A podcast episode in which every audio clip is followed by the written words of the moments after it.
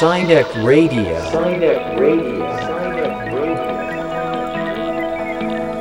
Signet Radio. こんにちは、京都芸術大学客員教授谷崎テトラです。こんにちは、株式会社ヒューマンルネサンス研究所の中間真一です。この番組サイニックレディオは科学と技術と社会がお互いに関係しながらスパイラルに進化していく未来シナリオを共に考える番組です。今月は地球環境のことを考えてみたいのですが、今週は先週に引き続きモデルで気候アクティビストの小野リリアンさんです。リリアンさんにね、前回 COP26 での現地のお話をね伺ってきたんですけれども、このリリアンさんがどうしてこういう気候問題であるとかそういうのにこの興味を持ったのか、はい、そんなようなお話を今日は聞いていきたいなと思っております。そうですね。はい、この後登場です。Signet Radio. Signet Radio. Signet Radio. Signet Radio.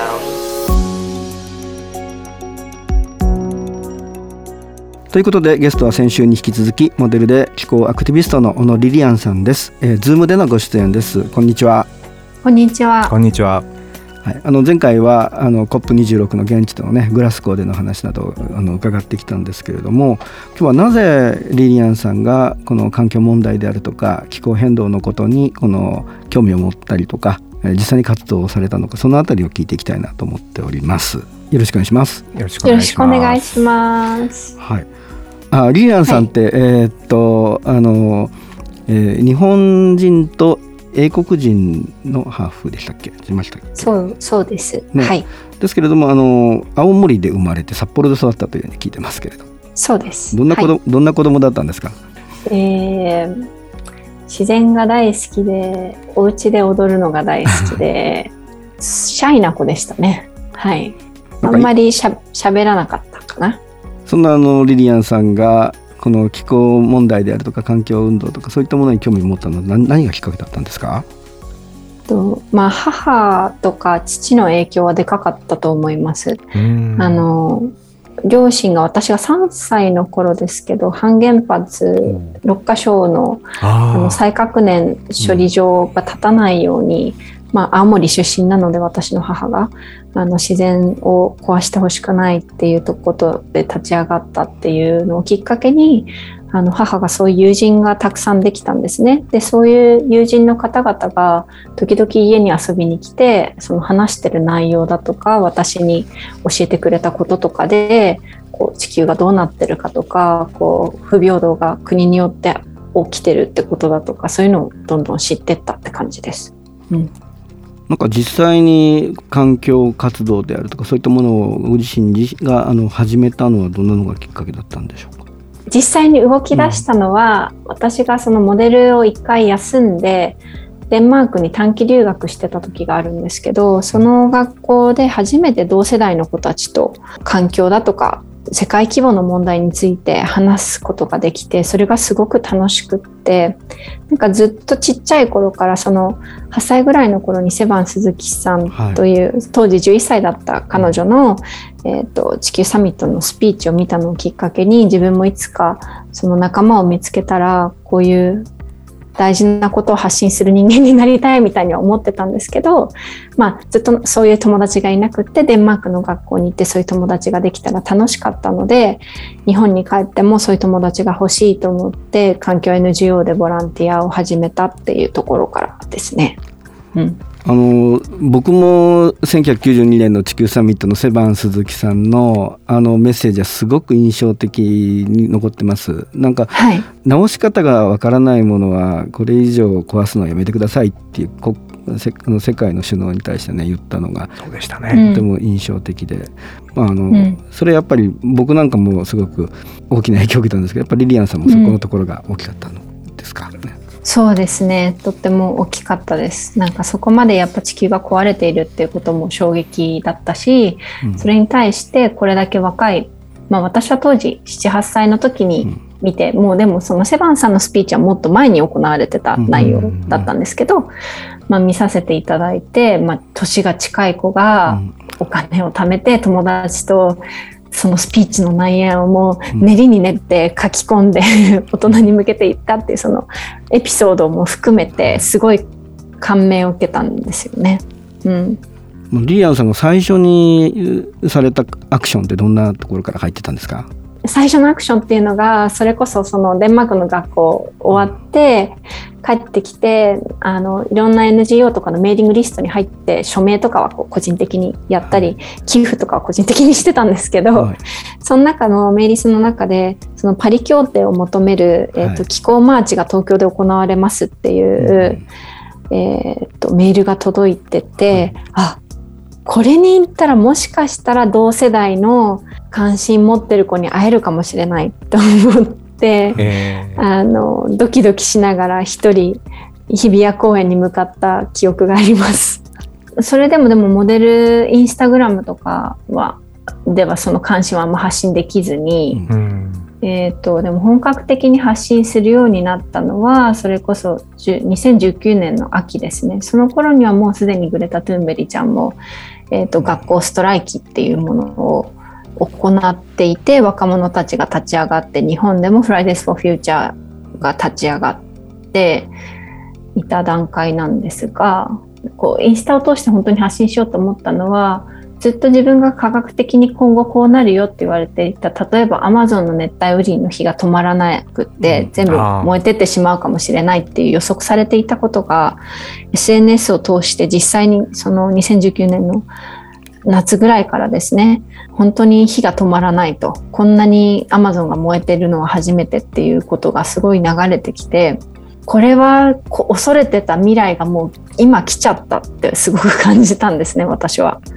ってなったら、その将来いつかできるようになるまでって待ってる場合じゃなくて、今動かないと私は本当に後悔すると思って、世界中の気候活動家を訪ねたり科学者を訪ねる旅に出ようと思って、飛行機に乗らないで、今まで私それこそ旅を飛行機乗りまくってしていたので、それがどれだけ環境負荷が高いかも知らずに自分はエコなライフスタイルを生きてると思ってたんですけど、自分のカーボンフットプリントを調べた時に、本当に飛行機で私の乗りすぎてたせいで、私みたいなライフスタイルを世界中の人がやったら地球5個必要だっていうのが分かったんですね。で、そこで世界中の活動家に会いたいけど飛行機は乗れないなと思って、飛行機に乗らない旅っていうのを実践して、その中で、インスタグラムを中心に、自分が学んだことを発信し始めるってことをしました。はい。結構じゃあ世界いろんなところを訪ねていったんですか？そうですね、最初鳥取からフェリーでロシアまで行って、韓国経由だったんですけど、でロシアからシベリア鉄道に乗ってモスクワに着いて気候活動家に会って、その後フィンランドに行って、フィンランドでも気候科学者に会えると思ったら会い損ねちゃったんですけど、でその後ヨーロッパを下ってっていろんな人に会いましたね。ドイツだとかイタリアだとかフランスだとかで、スペインで、COP の会議があったので、はい、スペインでそれこそ世界中の活動家たちと初めて会ってみたいな、貨物船で日本に帰ってきたって感じですね。実際にもうアクションとして、飛行機使わないでやってみて、これはいけるぞっていう感じたことってありました？それこそ私はその飛行機乗らない旅っていうのをアクションだと思ってやっていて、一般の人たちみんなが やったらいいとは一切思ってないんですね、そもそもやっぱり一人一人の生活を制限することでは到底気候変動を止められないレベルの問題なので、私のフォーカスはその化石燃料が問題だったりだとかするっていうのを考えるきっかけに、私がそういう行動することでなるといいなと思ってやっています。実際にそういう旅をするって時間とお金が必要なので、ほとんどの人はない、ほとんどの人ないじゃないですか、シベリア鉄道に関しては飛行機に乗るよりも安かったりするんですけど、でも貨物船は高いので、本当に、しかもいっぱい資料も書類を用意しないと載させてもらえないっていうので、もうちょっと現実的ではないんですけど、やりたければできますよ。もしこれ聞いてる方で知りたいって人いたら、指さすのでこうやったらいいですよっていうのは言えるんですけど、やっぱりシンボルになるアクションってことですよね。そうですね、皆さんができる、なんかみんなができることほんと違うので、生活状況が違うし、自分の中でのできるベストをやるっていうのがとても大事だし、自分が持っている資源でできるベストをやることを考えるのがいいと思うんですよ。例えば何かについてすごく専門的な技術を持っていたら、それをどうやって気候変動をこう解決するためにこのスキルを活かせるかなって、なんかその企業の中でそういう方向にみんなをシフトさせるようなこともできるかもしれないし、またはその例えばホームページ作れるってなったら、市民の人たちがこういうキャンペーンを立ち上げたったら、じゃあそれのためのウェブサイトをじゃあ作りますよとか、なんかみんなの持っている特技を合わせていった方が圧倒的にたくさんの人にリーチしていけるようになるので、やっぱ違うんですよね、みんなできることって。ライフスタイルだけじゃないですし、署名に参加するだけじゃないし、声を上げるだけじゃないなって改めていろんなものを見てきて思ってます。なるほどね、グレタさんとはお会いできたりとかしたんですか？はい、偶然なんですけど、会いました。それは どんな形だったんですか？教えてください。なんか私インスタグラムでこういろんな、気候活動家フォローしてるんですけど、その人たちがある方角に向かって歩いてってんのを私見たんですね。でもその時ちょうど私 ラジオに出てたから、すぐ追えなかったんですけど、一緒に来た若い日本から来た子たちに、あっちに行ったらみんなに会えるよって言って、まずその子たちがそっちに向かってったら、そこで、グレタちゃんも含む気候活動家の若者たちが集会をしていて、で世界各国の子たちがその熱意こもったスピーチをするって、ちゃんとコールっていうんですかね、なんか掛け声みたいなものをみんなで歌ったりしながら、そういう集会に私も一緒にその後合流して参加したって形です。これ COP26 のグラスゴーでの出来事ですよね。そうです、はい、グラスゴーの2日目かな、2日目。それは国連の会議とはまた別に市民が集会を行ってたって感じなんですか？そうですね、すごい秘密で行った感じですね。やっぱりそういうことやるっていうと、もうメディアがもう殺到して大変なことになっちゃうので。そこではどんなことが話されたりとか共有されたんですか？そのCOP の会場にいる大人たちに任せてらんないと、あの人たちはあの人たちでやるけど、すごく動きがゆっくりすぎるから、私たち人々が立ち上がってことを早く解決していかないと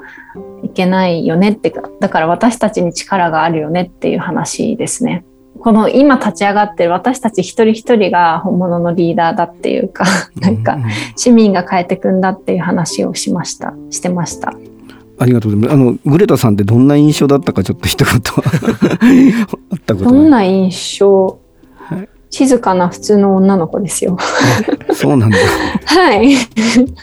なんか怒っている映像とかそういうのがね、メディアでは出てるのでね、いつも怒っているような印象があるけれど、実際はそんなことはなかったのかなと思って。そうですね、そんなことはないです。ただ彼女は本当にアスペルガーを持っていて、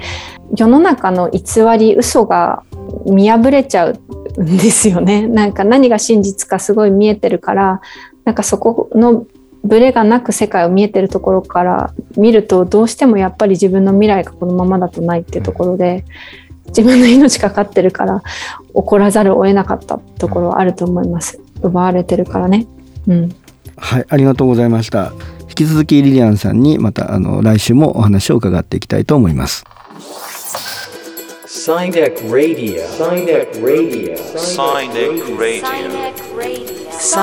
Radio。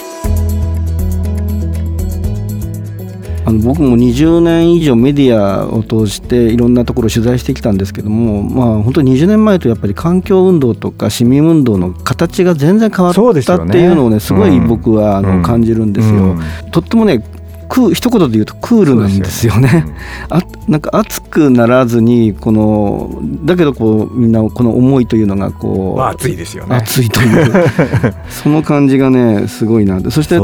とってもそのリアリティのあるね活動をすごいしていたりするっていうのもすごい印象的だなって思いました。同感です。ということで次週もリリアンさんのお話を伺っていきたいと思ってるんですけれども、次週は、僕たちができるね具体的なアクションなんかについてのお話を聞いていきたいと思っております。ということでサイニックレディオ、この番組では現在の世の中で起きている事象をサイニック理論に基づきピックアップ解説するコンテンツをオンエアしていきます。コンテンツはポッドキャストでも配信されます。ということでお相手は谷崎テトラと中間真一でした。